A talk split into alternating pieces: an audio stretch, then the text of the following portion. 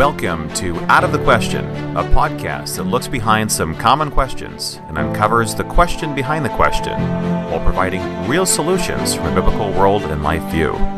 Your co-hosts are Pastor Charles Roberts and Andrea Schwartz, a teacher and mentor. Hello and welcome to another Out of the Question podcast. Today is Friday, March the ninth. I'm Pastor Charles Roberts, and I'm joined by my co-host, Andrea Schwartz. Andrea, how are you today? Doing well. We're enjoying almost spring here in California. Almost spring. Almost spring. Okay. Well, we're we're enjoying a resurgence. Well, maybe enjoying is the wrong word. A resurgence of cold weather here in the Deep South. So uh, that will be changing, though, as will our time frame, uh, Daylight Savings Time, for those of you and us who are part of that program. Happens uh, this weekend. Um, I hate it personally. I, I hate when we change, and there's actually some research that says more accidents and illnesses happen around this time because it upsets people's natural biorhythms. And for me, even though a lot of people like the longer daylight, I don't like it because I usually know it's time to cook dinner when it gets dark, and in the summer it doesn't get dark until later, and now we're eating very late. I know. Uh, that was one of the great things, I, among many, that I liked uh, about living in Arizona. Didn't have to worry about daylight savings time, and uh, for one year, for that one time frame, I had the same time zone as California because it put us both three hours behind or Eastern daylight time. I just think Arizona. It's interesting that we legislate time.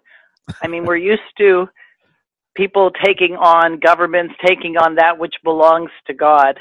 And God created time the same way he created everything else, and we've just decided we can change it around.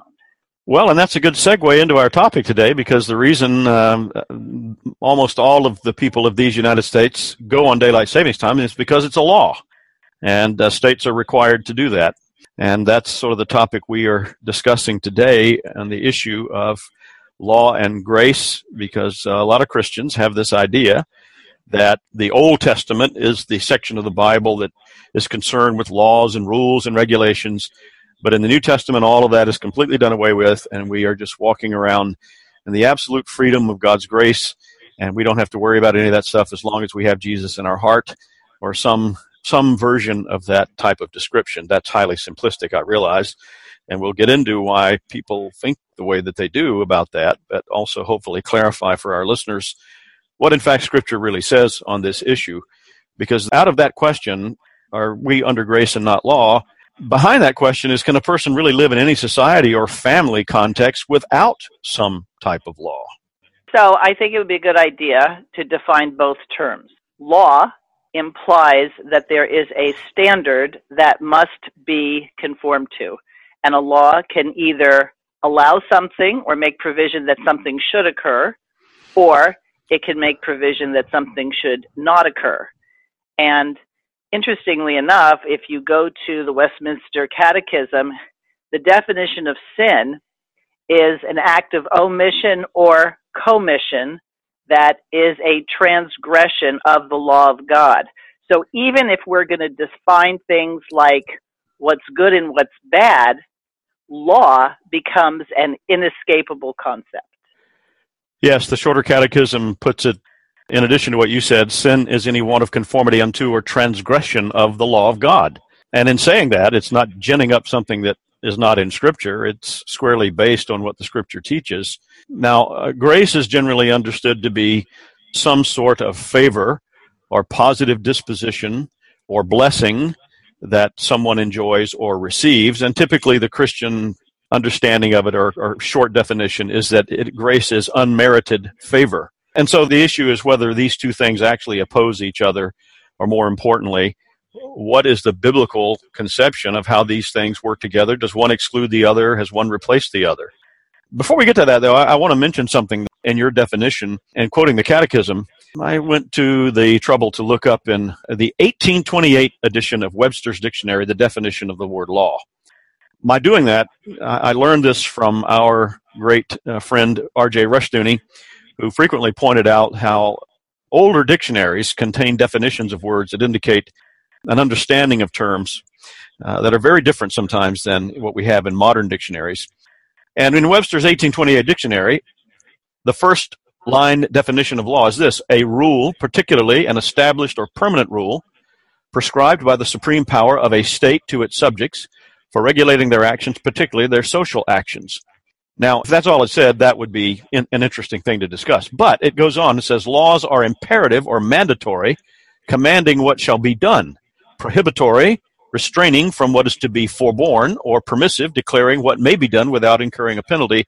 And then notice this, the last statement is, the laws which enjoin the duties of piety and morality are prescribed by God and found in the Scriptures. Webster's eighteen twenty-eight dictionary. Isn't that interesting? Did you also go to a modern dictionary and find the definition of law? Because I doubt sincerely for sure the third definition or the third comment or example that he gave would be present. It is not. I, I, I didn't, on this occasion did not. I, ha, I actually had done this some years ago when we were still homeschooling our children. We actually had a copy of that dictionary that we used, and I had looked it up then. And no, the first line definition in a modern dictionary says absolutely nothing about duties and piety and morality being prescribed by God and found in the Scriptures. Webster had some presuppositions that included that he didn't make up the rules. Exactly. There's an understanding that law exists. It is a reality. It is inescapable. It is unavoidable. The question is, whose law, under what jurisdiction do you find yourself? Now, you know, I think part of the problem is that we, in our modern context, we typically think of law and attorneys and courts.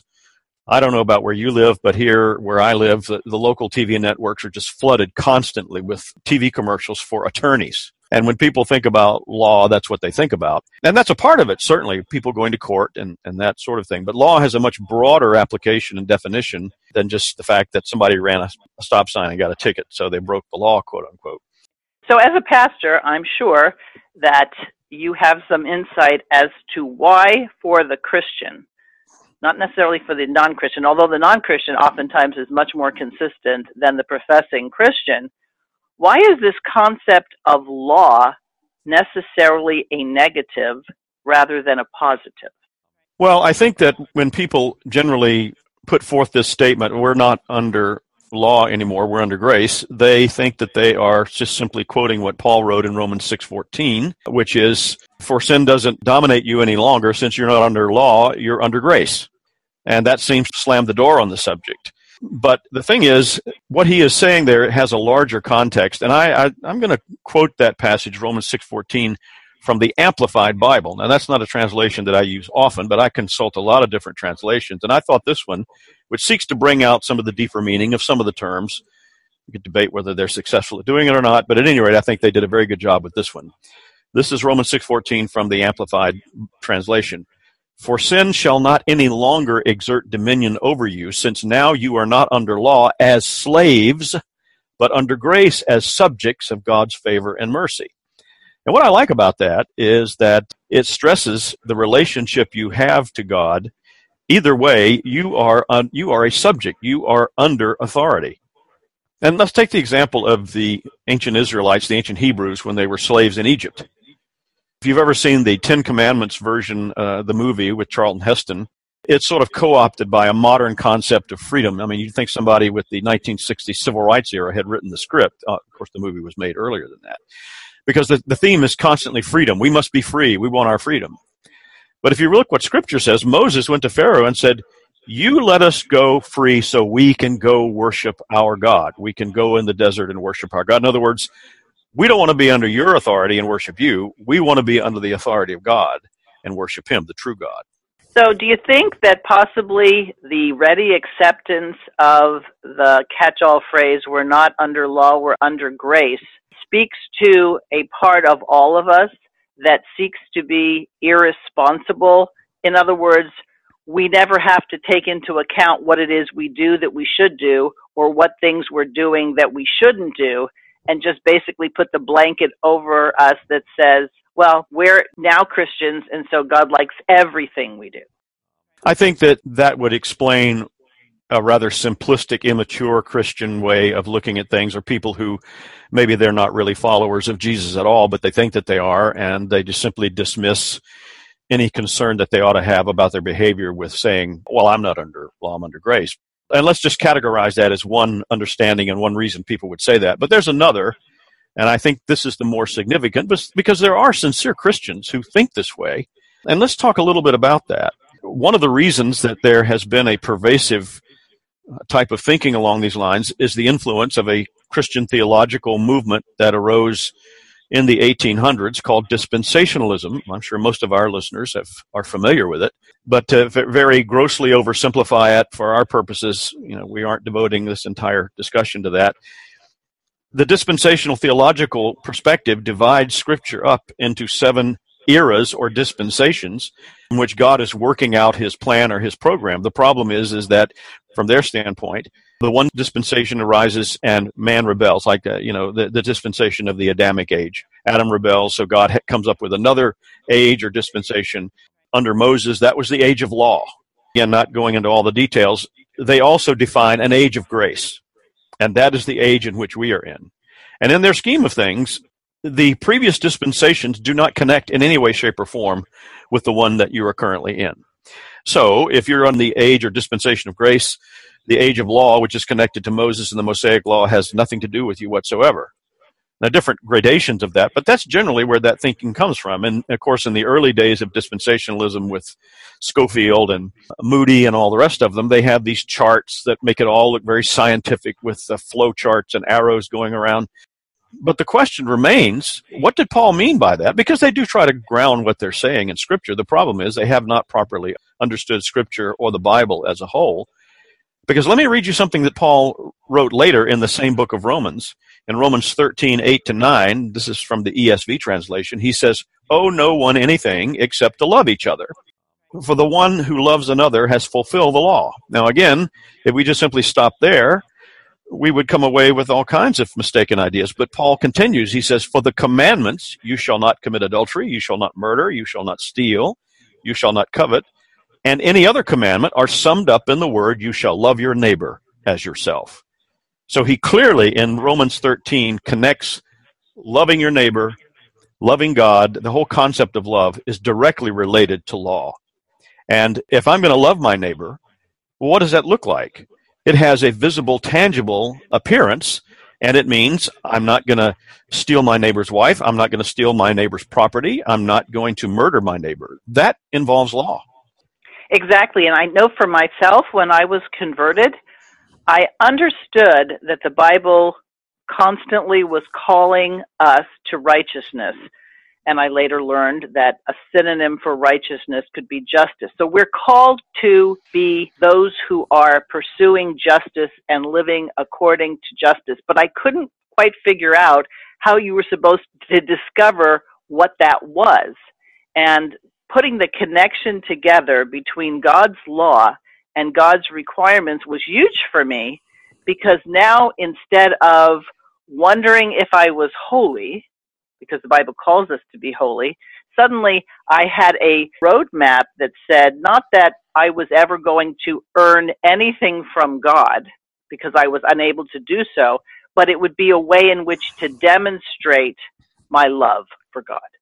Yes, love is tangible, it is demonstrable, it is not simply a feeling, and we have talked about some of that issue in our previous podcast where current American Christian spirituality, all is focused on inner feelings.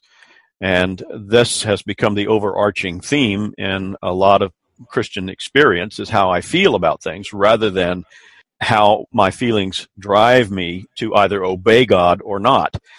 Let's talk about some other scripture, because Paul was not simply the only one who wrote on this matter. Our Lord Jesus himself spoke about this in John's Gospel, chapter fourteen, verse fifteen. He very famously said, "If you have love for me, you will what? Keep my laws." Now, that's one translation. Others say, "Keep my commandments." It means the same thing. So very clearly, in that one short statement, Jesus has made it very clear what it means to love him. It means you keep his commandments. What are his commandments? Well, they're summed up in what we call the Ten Commandments. And then later on in the same chapter, he goes on further to explain, "He who has my laws and keeps them, he it is who has love for me, and he who has love for me will be loved by my Father, and I will have love for him, and will let myself be seen clearly by him." So, he who has my laws and keeps them, it is he who has love for me. Those are the words of Jesus. It seems pretty straightforward to you and me on this, and I actually can remember when, as I just mentioned, it wasn't straightforward. So do you think that people, number one, who've been taught a particular way, feel that if they say that we are under the commandment of God to follow his laws, that somehow or other we have demeaned Calvary? No, not at all, because the whole premise of Calvary is the fulfillment of law, the law of justice. And again, we have to understand that some people start out at the beginning with a misunderstanding of what these things are. And of course, if someone doesn't really understand the nature of salvation, the na- nature of justification, the nature of Calvary, in a more simple way of putting it, then when the true biblical discussion is brought forth, they may be confused or think that there's something wrong, only to find out that this is what Scripture actually teaches. And if I may just say broadly, this is how many people come to the Reformed faith and Calvinism generally, is they find themselves in some church or other that does not embrace the full teaching of Scripture. And when it's presented to them, the light of God's mercy does shine on them, and they say, wow, I never realized this is exactly what it is, and I've I've understood now. The nature of this is that the mercy God has shown me in Christ Jesus is a mercy grounded in the fact that he is a just God, and justice implies law, unavoidably. So if you understand the many aspects or facets of salvation, salvation is much more than the beginning of the Christian life. Well, this person was saved. She asked Jesus into her heart, and now she's a believer. Well, the conversion of an individual is when they become aware of the fact through repentance and faith that God has changed them. So the theological term is justification, that we, when we're in Christ, when God looks at us, instead of seeing our sins, he sees the payment that Jesus made. And I think a lot of people, as you said, when they come to the Reformed faith, realize that there's a lot of extras that have been put into other ways of looking at things. And so they say, I can't do anything to save myself. And that is a theologically sound position. But then when someone says, okay, that's the beginning, now you have years to go possibly before you end this life and you go to heaven. So what are you supposed to do? That's where the law comes in. Yeah, I'm glad you raised that, because one facet of this discussion is that those of us who understand and at least try to teach what Scripture says about this sometimes are accused of legalism or works righteousness, as if we believe that the Scriptures teach that you have to obey the law and keep the law in order to guarantee your salvation. When Jesus made it very clear, I can do nothing better than to quote his own words again, if you love me, you will keep my commandments. In other words, the love for Christ is first. It's given to you if you have been converted, if you are a repentant person, and you have received the mercy and grace of God in regeneration and justification, then that is why you love Christ. But the evidence that that has happened to you is that you will obey his commandments. And let's use an example, again, from the woman taken in adultery. Jesus says to her, is there no one to accuse you? No, there's not. Then go and sin no more. He says to her, you're, you're, you're sin- I don't condemn you either. Go and sin no more. That is the way the Shorter Catechism phrases it. You are, true repentance includes endeavoring after a new obedience. Which, of course, means that you had to change from something. So a conversion, when water goes from steam to liquid to solid, we call that a conversion. It looks different. Nobody confuses ice cubes with steam. We'll say it's the same essence of H two O, but different forms of it. So when a person is converted, they were heading in one direction, and now they're heading in another direction. Well, something governed that wrong direction. Thus, something has to govern the new direction. Yeah, the passage where Paul says, be transformed by the renewing of your mind. There have been several translations that I think have gotten further into the Greek text there. And there was one, I can't remember which translation it is. Change the way you think and behave, rather than be transformed by the renewing of your mind, which may be the literal meaning of the Greek words, but a fuller definition or fuller meaning of it is just that. Your thinking needs to be changed, and by that, your behavior will be changed. This is Paul writing This isn't somebody who believes in works righteousness, quite the contrary. But the connection between obedience and love of God have not disappeared under Christ. If anything, they've been highlighted and reinforced. The whole issue, though, of can we just simply live without any kind of law? Can't we just walk around with feelings of love and peace and all this sort of thing? It's sort of a pipe dream. It's a humanistic pipe dream, and it's contradictory because no matter what context in which you may find yourself, you are obliged to follow some law, some context, whether it be the law of your own mind, as you are a law unto yourself. You've got some standard by which you are going to define your behavior. But technically, if people would be honest, they define their behavior, even though they may think that they are completely autonomous, a law unto themselves. They are getting input from some other source than just their own mind. And if you're going to say, we don't really need to have law, whether or not you're conscious of it, you've just deferred to another law.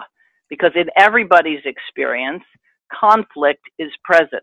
So the scriptural view of man and creation implies that we have an understanding of why we have conflict. We have an understanding as to why everybody just can't get along. And we can define that, as the Bible does, in terms of sinning against God. Well, God as king, God as creator, God as sovereign has preferences, has likes, has dislikes. He's a person. And if we're not going to acknowledge that whoever's law we're following, we're basically submitting to that entity's or that person's likes or dislikes, then we're going to be very confused in terms of how to make decisions and how to have perspectives on the everyday things that we go through in life. Yes, and another aspect to this that is tremendously important is the idea that the source of law is inevitably a source that would consider itself divine. So whenever you, as Doctor Rushdoony continually pointed out, when you identify the source of law in a society, in a culture, you have identified the God of that culture. Now, why would he make such a statement? Simply because of the fact that when you study history, when you study the development of cultures and societies, it doesn't matter where they are, where they have existed, they have laws, and the laws are inevitably defined by a source that proclaims the right to itself to govern people's behavior. And as that Webster's Dictionary definition of eighteen twenty-eight very clearly pointed out, the foundation of law in a society such as these United States were are prescribed by God and found in Scripture. Now, of course, in other types of societies, the source of law will be, unfortunately, for the time being, a source other than God's law in Holy Scripture. It will be the laws of some philosopher, some other rival religion, but inevitably you've got a supreme voice of authority that says you will behave in this manner.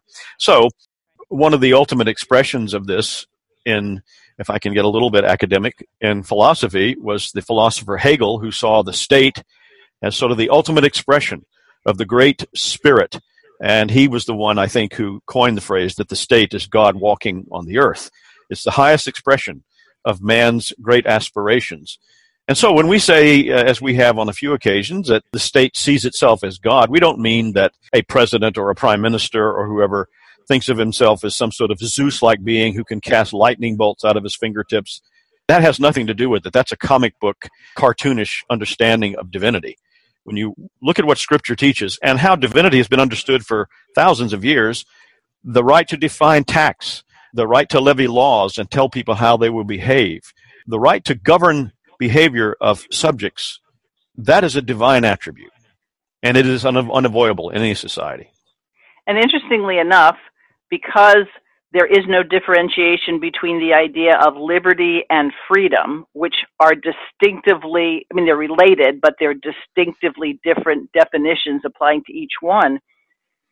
When you have modern man saying slavery is bad, we can't be slaves, I don't want to be a slave, I want to be free. Well, the scripture basically says we're either going to be a slave to God, who is a benevolent God, or we're going to be a slave to someone or something else.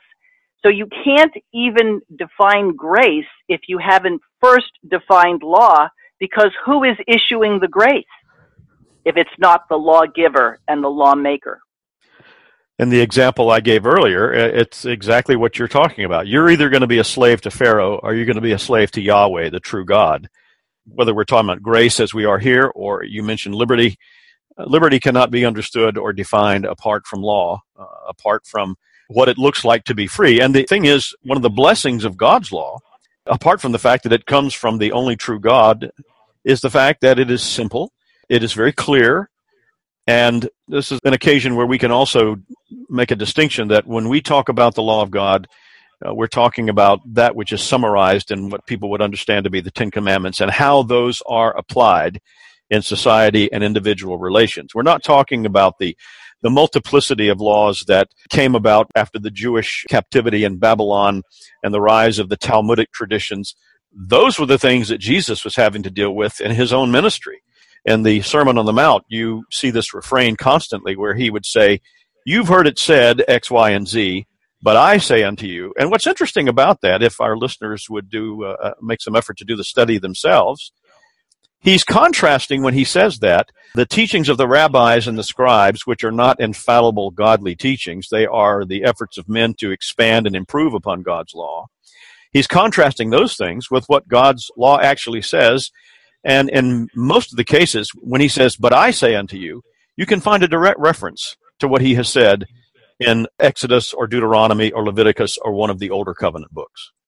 And people have this idea that Jesus had made up something entirely new, as if just look at what is, appears in your Bible if you have a red letter edition, because those are the only things that are important. And I have encountered people who are only red letter Christians. They're only going to listen to what Jesus says, and everything else falls under the category of suggestion. Well, if you don't understand that everything that Jesus said is consistent with what we call the Old Testament, then there's a case for the fact that you are worshiping a different God than the God of Scripture. This might be an appropriate time also to bring up a side to this, perhaps, that is in some people's minds. And again, I'm not talking about simplistic, immature Christians or nominal Christians, but maybe people who really want to follow the Lord and they have a genuine concern about this, is that somewhere perhaps in the background, they have experienced what they would consider to be the unfortunate impact of a legalistic type of behavior levied against them, where, you know, the, the law of God has been made to be something tremendously burdensome, to beat them up. In other words, it's given a very negative light. Those things are inevitable, I suppose, in some contexts, because anything we are set our hands to, being in our sinful selves, we can mess it up, we can fail, and that kind of thing can happen. But the law itself is not burdensome. It is meant to define for us, as a gracious gift from God himself, what it looks like to love him, Jesus, just as Jesus said. And too often, I think, when people talk about legalism and, oh, you're being legalistic, you're being harsh, they don't really understand that there's a difference between how someone may faultingly apply God's law or represent it in a certain kind of attitude versus what God's law actually says and the purpose behind it.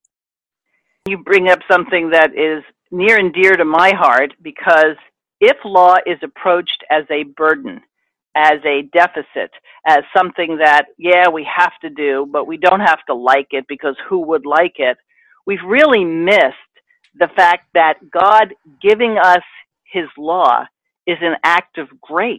The difference between a ruler who he wakes up one morning and now everybody with red hair is acceptable, and so the redheads are in. But tomorrow, maybe he had a bad dream about a redhead doing something to him, and now the redheads are bad.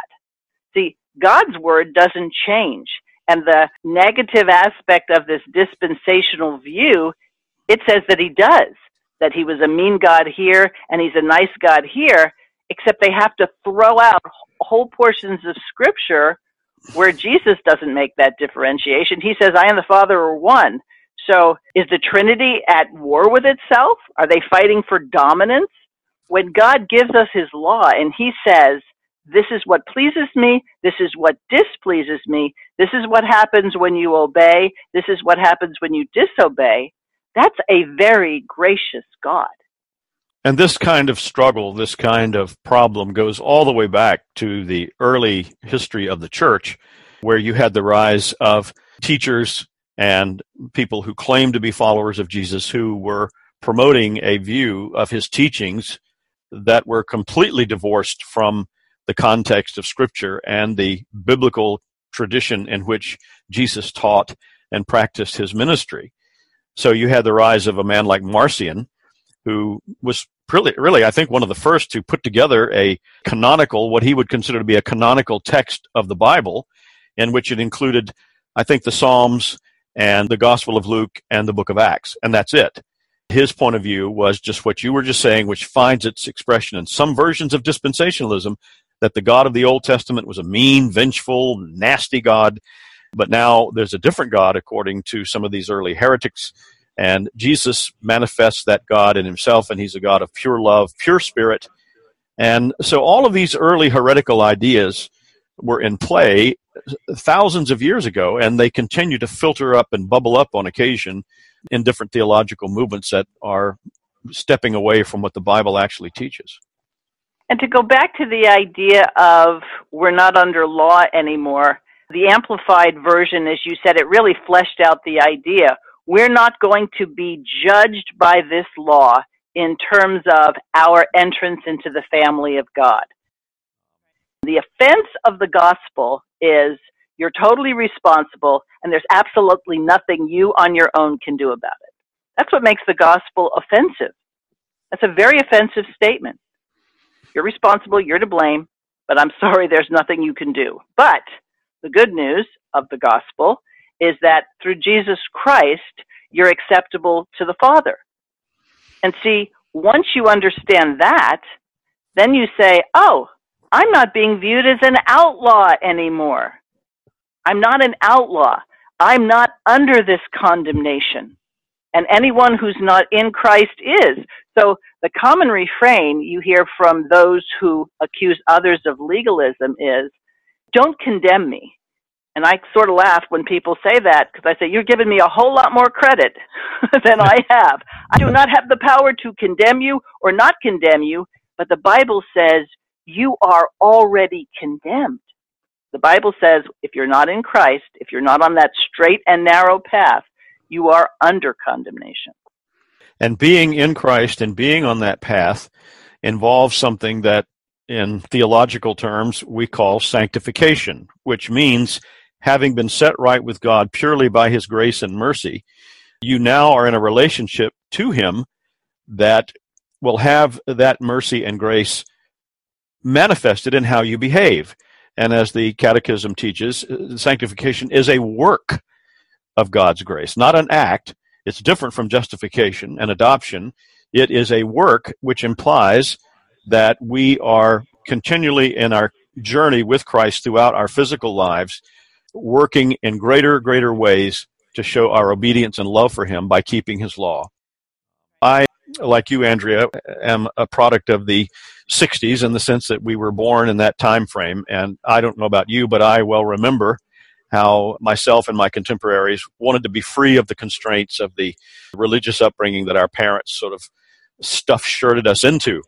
And I investigated, like a lot of people did, a lot of other religions and alternative uh, philosophies of life. We talked about some of this in an earlier podcast, but I think it's worth mentioning here. I remember a number of people I knew in college at the time who uh, were all into, ah, this Christianity's nonsense and it's so bad and restrictive and oppressive. You know, we want to be free to follow our own way. And I remember one or two who got involved with the Hare Krishnas, International Society of Krishna Consciousness. And holy cow, you talk about literally legalism. Holy cow. Yeah, I mean, no pun intended. I, I, I'm, I've been clever in spite of myself.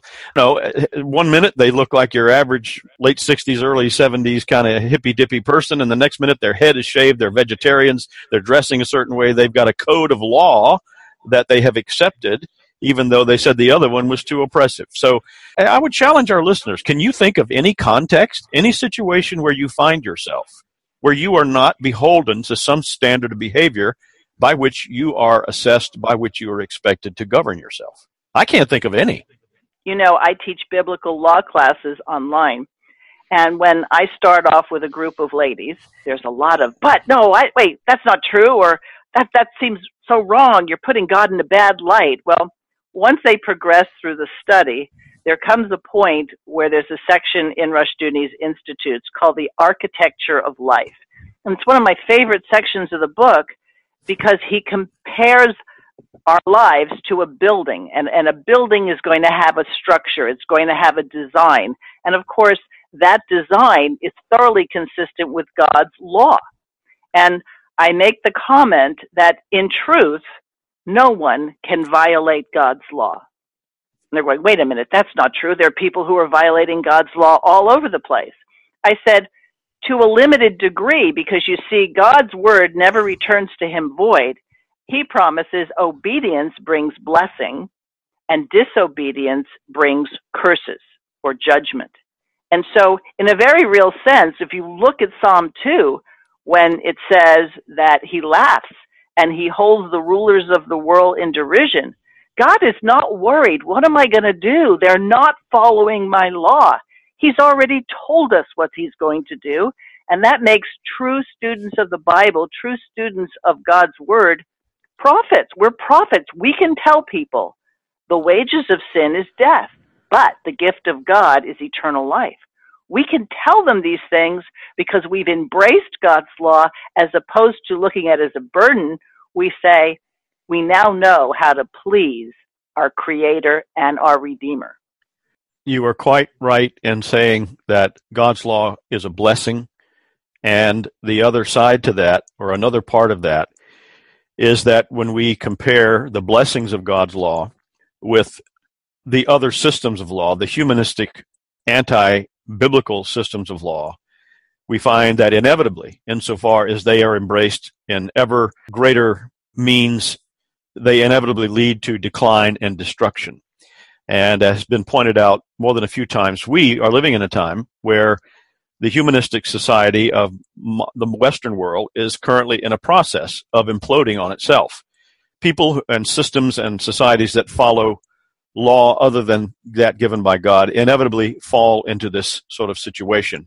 And this is a great opportunity for us, and this is why, in spite of human frailty and human failing, we are greatly optimistic about what God is going to do and has been doing throughout history and bringing about a time where there is righteousness on this earth as a part of, of the progress of uh, God's kingdom in this world. And some people ask, well, if it all falls apart, I don't think I'm going to like it. I don't like the idea of war devastating my community. I don't like the idea of the collapse of our monetary system, meaning that I lose all my retirement or anything like that. The point being, as long as we understand that we were created to glorify God and to serve him, then whatever part he wants for us is the part we should say, Lord, tell me what to do, and I'll do it. But in the interim, as we're experiencing the forbearance of God, because it hasn't all collapsed, we should prepare ourselves to be the builders, those who can, when it does fall apart, we'd be like a beacon or a light where people say, these people seem to have some answers, and we already understand and have applied God's law in our families, in our communities, so that we become those that can say to people, this is how God's word says we should live. And that instead of being upset at humanism collapsing, we rejoice in God's word being kept. He kept his promise that the righteous would prevail and the unrighteous would not. And that was certainly the experience and the practice of our earliest brothers and sisters in Christ in the Roman Empire in the early, early days of the church. Again, as Rushdoony has pointed out many times, the growth of the earliest church was not based on Christian apologists standing on corners debating pagan apologists or pagan philosophers. The real growth of the church came about through the diaconal ministry and the creation of an alternative, biblically based society and culture within the framework of the crumbling Roman society, so that as Rome continued to decay and fall, The only people that had any real answers about what to do in life were the Christians. They were the ones who were caring for the sick. There was no provision for to do anything like that. Part of the Romans, Christians were the ones who set up the first hospitals. So uh, this is very much the sort of things that we ought to be about, is kingdom building and, and recognizing that God will work out his program through us and through our children. I want to mention one other thing before we wrap up, and that's the relationship of the grace of the law of God and personal assurance. That's a big ticket item for some people, is, you know, how can I really be assured that I am saved? How can I have the assurance that God loves me? And a lot of people beat themselves up over that. You can find volumes and volumes of books on, on the just that one topic of assurance. Well, my suggestion is, based on my understanding of Scripture and the things that I have come to understand, if you ever have a problem with assurance, if you have any doubts about your relationship to God, well, obey his word, obey his law, do the sort of things that God's law says you should be doing, and your doing of those things will redound to your having a blessed assurance that you are indeed a part of his covenant family. And I'd like to make some book recommendations, because we typically do at the end of our podcast. A very digestible book that Rushdoony wrote is entitled Law and Liberty. And he does an excellent job of going through various aspects of how the law relates to the family, the individual, the civil order, the church, et cetera. And it's a good primer. And for those who read it and really embrace it and say, I get it now, and I'd really like to share this with people who I know, who I think would embrace this idea, we've put together on the Chalcedon site a study guide to go along with it. And so if anybody who's listening is interested in that study guide, the P D F form, just email outofthequestionpodcast at gmail dot com, and I'll see to it that you get it. A bigger study, taking a little bit more time than Law and Liberty, would be Rushdoony's Institutes of Biblical Law, Volume one. That's going to take a little bit more time, and I never recommend people race through that book, because each section gives you a lot to chew on, and you have to ask yourself the question, and should, how does this apply to me today? So it keeps biblical law outside the ivory tower and puts it right into your everyday life. And then, Charles, you mentioned the diaconate and how the evidence of the people of God is to practice pure and undefiled religion, caring for the widows and the orphans, and he has a book entitled In His Service, which would be a great companion to both of the other books in terms of, so how do we as the people of God manifest the charge God has given us to be holy and to make disciples? Excellent recommendations. I would simply add to those, for people who want a more in-depth study of the scriptural passages that I mentioned earlier, Doctor Rushdoony produced commentaries both on the Gospel of John and on the Book of Romans, and you can find those available in the Chalcedon store, the Gospel of John and a separate volume on Romans and Galatians. And right along with the Institutes of Biblical Law, the Chalcedon Foundation published a few years ago a separate booklet that contains the introduction to the Institutes of Biblical Law, and published it as a little thirty-page pamphlet called Faith and Obedience, an Introduction to Biblical Law, and that is a very accessible, easily carried around resource that you can have access to. And in my experience, once people get this, first of all, it's a huge relief, and it opens the door to, oh, I now know how I can fulfill the Great Commission without doing things that seem so foreign and weird to me, like standing outside the baseball game with a sign that says repent. In other words, I can actually have ways in which I can relate to the people who are closest to me, who I care about and I interact with. That's really where Chalcedon has put the bulk of its emphasis over the fifty plus years it's been in existence. It's to equip the self-governing Christian to do those things which God commands him to do. Well, that will bring us to the end of another podcast. We thank our listeners for tuning in, and we look forward to getting together with you next time. Thank you, Andrea. Talk to you next time, Charles. Thanks for listening to Out of the Question. For more information on this and other topics, visit w w w dot kingdom driven family dot com.